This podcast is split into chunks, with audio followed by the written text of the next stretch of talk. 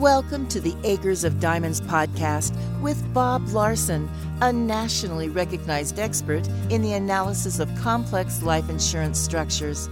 In the Acres of Diamonds podcast, Bob talks about the flip side of owning a life insurance policy that your client has outgrown or that has underperformed. We share insight and strategies to help advisors maximize the effectiveness and value of their clients' life insurance policies. Hello and welcome to the Acres of Diamonds podcast with Bob Larson from Settlement Masters. Today we are going to be talking about what you can say to a prospect, but before that, hello Bob, how are you?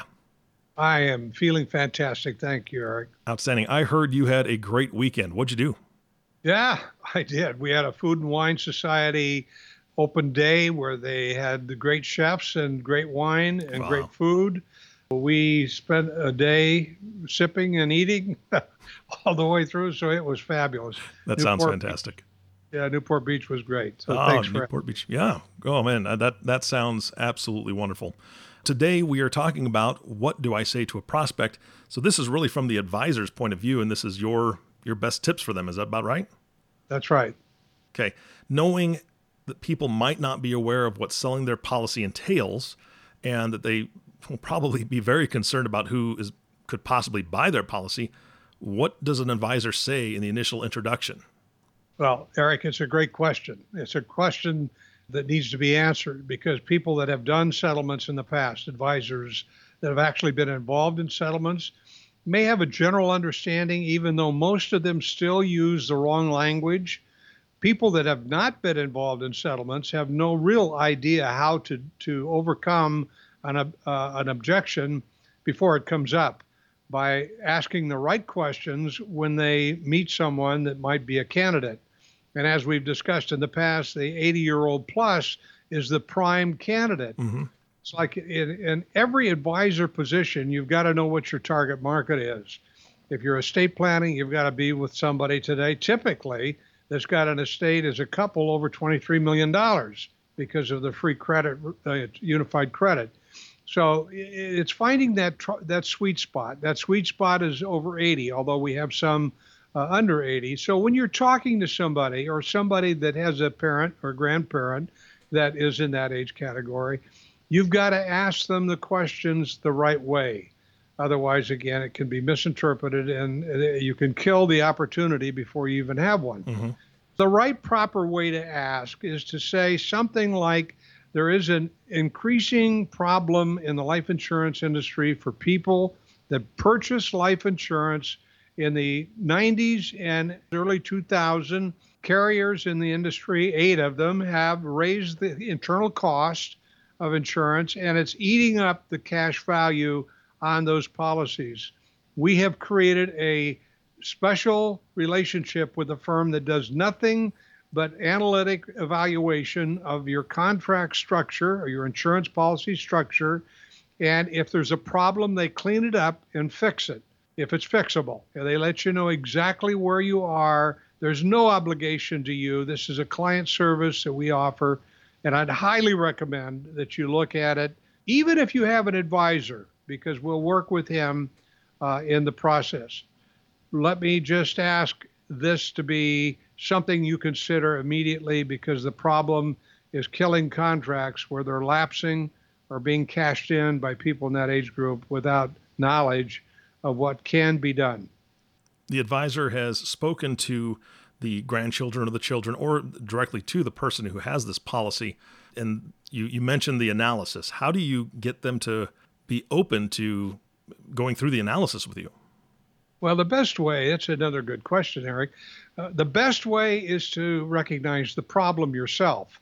If the advisor doesn't see that this is not just a uh, sales idea. Mm-hmm. This is a real problem, and it's and it's destroying an asset that people that are in their 80s or 90s created for their family legacy. They wanted to have this money available to their kids for their kids and their grandkids.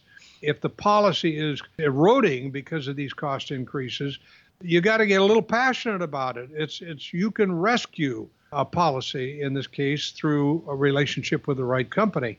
How you get them to do it is just to be able to articulate the problem to a point where they can see it's very important to have a firm that does a deep analytic picture of the strength of their carrier and the probable cost of that carrier that has changed due to this cost increase. And once they believe in it and understand it, there's no problem. I mean, they're in the field of getting people to do things. You have to believe that the problem is real and not just a hype. This is not a hype. It's the biggest opportunity in the settlement marketplace since its inception in 1915 when it was when it was originally set up to be uh, a legal transaction. Eric, there's one other thing that needs to be noted that advisors need to understand is that when you talk about settlements, and I don't use necessarily the word settlements, I talk about cleanup process. Mm-hmm. But when you use that, people can easily construe that the policy is going to be purchased by an individual or a small group of investors. That's not desirable. People don't want Guido, as they say in the movies. They don't want someone owning the policy that's got a greater incentive for mom or dad or grandma and grandpa uh, dying mm-hmm. than than the intention of the children. It's really important that they use the word institutional trusts that buy these contracts. Institutional trusts like hedge funds, Apollo, BlackRock, and many others have set up millions and millions of dollars utilizing the policies that have been damaged as the underlying asset. And they found that it's a very reliable alternative investment for the fund. They can almost predict the return rate. So, institutional funders are who uh, buy these contracts. Certainly, from our firm, we won't deal with anybody unless they're a licensed institutional funder in the state in which the client lives. Hmm. So it's imperative that the contracts that they sign, which we vet, do not include or allow the provider, which is a party that actually manages the fund, to sell this contract to an individual or to an individual fund. So institutional funders, it's imperative that they use that term if the question is brought up. And so you've said institutional market before. That's what this all is altogether, correct? Yes, it, it is a large group of institutional funds that have found that life insurance policies, the right kind, the right age, are a tremendous uh, asset for the fund. Now, in exchange for that, and when they when they offer to buy a contract, and by the way, we have multiple funds that are trying to buy the contract if it's in the prime uh, spot. And when we do that, it's like selling a home with multiple buyers. Mm. You have people bidding over the bids, creating somewhat of a bidding marketplace. And our firm is somewhat exclusive in that area, in that we work hard to get the highest value utilizing this bidding marketplace. But they're institutional funds that buy these contracts, keep them in place, or securitize them and sell them off in a securitized marketplace, which is fine with us because they're anonymous. They're like securitizing a, a fund. Uh, so the hedge funds really understand today what a life insurance contract properly vetted is a tremendous asset value for the fund. And for that, they pay substantially more than the carrier will allow the client to get back if they cash the policy in. And of course, if they drop it, they're going to lose. Mm-hmm.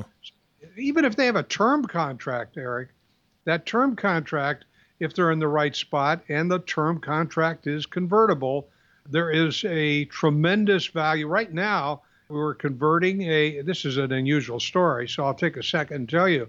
Right now, we're involved in, in a contract that came from up north that the client has a significant disease but not life threatening in the next, you know, five years, six years, seven years. And, and now listen to this. We realized that the converted contract might be not as good as if we could possibly get a new contract for him. Mm-hmm. Now, rarely can we do this, but when I see that combination, we go back into the market, we get him examined, and we find out whether or not he's insurable. Well, in this case, he's not only insurable, but we got the client, the the, the carrier to upgrade uh, the policy to the best class And at the same time, we have a fund that's going to buy his old term contract wow. for over a million dollars. Holy cow. Yeah, I mean, it is a holy cow. I mean, it's, it's one of those rare things, but that's the kind of analytic work that a firm like ours does deeply to make sure that there's no stone unturned. Bob, you and I have talked many times, and and uh, I trust you, and I I like you, so that's good. Uh, but I also I have my own advisor, I have my own insurance agent. Why can't I just use those guys to do this? Well, another question to be answered because many people. I have to be honest with you. Most clients uh, do not have an advisor that's been doing annual reviews and and mm. being on top of the portfolio of life insurance uh, every year. Most do not. The higher end client that was was aided by a professional in an estate planning or business insurance planning market may have someone that stays in touch with them. That's more highly likely than not. When they have that kind of a relationship, we tell them that that's exactly how we do the majority of our business through advisors of clients. And the reason why advisors come to our company is that they really don't have the experience. Once in a while, they may have done a settlement, but they have no idea how to protect the client hmm. and themselves in a transaction. When it comes to selecting a firm or they hear about our firm, they immediately call in and, and come to us because we work hand in hand with the top advisors in this country that want to include this uh, arrow in their in their quiver. What you would say is that's exactly what we hoped you would say. Uh, if you have a trusted advisor, we want to be able to share with him our unique process of cleaning up, fixing contracts that have been damaged by the internal cost of insurance increase or the drop in interest uh, marketplace. And we will work through him help him, train him, and most of those guys become and gals become a uh, permanent member of our strategic team. So it's just it's a great thing when I'm asked that question. That's fantastic. Before you and I started podcasting together, Bob, I didn't know anything about this. So why haven't people heard about this before? Well, they haven't because they may have heard about it. Now, there's there's a carrier or a uh, provider online now that's talking about settlements. So they're seeing the word settlement a lot more than they used to. That's regionally, I'm sure it's more in some areas than others, but one, it's that's happening. Number two, uh, what's happening is regulators in eight states have mandated that insurance companies notify 60 year olds plus if they're going to cash in or drop a policy that they must be notified that settlements is an option. So there's some of that happening state by state. Hmm. In fact, Georgia uh, even though many of you are not in Georgia, but in Georgia, they mandate that an insurance company that disciplines uh, uh, an advisor because he talks about settlements, uh, they get fined. The the company, the insurance company, can be fined by the insurance wow. regulator in that state if they do anything to discipline an advisor uh, that may talk to a client about settlements. Eh, that's a whole other story, but uh, sometime we can talk about why carriers take that position. But people don't hear about it because it's uh, somewhat been a Uh, an area that was a one-off for most advisors, and now it is a tremendous fiduciary responsibility for advisors to bring it up. You know, when you talk to somebody that hasn't heard about it, you can say, you know, I completely understand it's become highly necessary and highly specialized recently in the last two years because of then tell the story. Insurance companies have raised the internal cost of insurance, or earnings on insurance company assets have plummeted, and therefore their dividends and their interest rates have gone way down, and policies are not performing. And because they're not, they're probably going to run out and die, lapse before the client dies. So it's problematic. And when you see the amount of money that they have to, the client has to pay to keep it to age 100, it's staggering. And why to 100?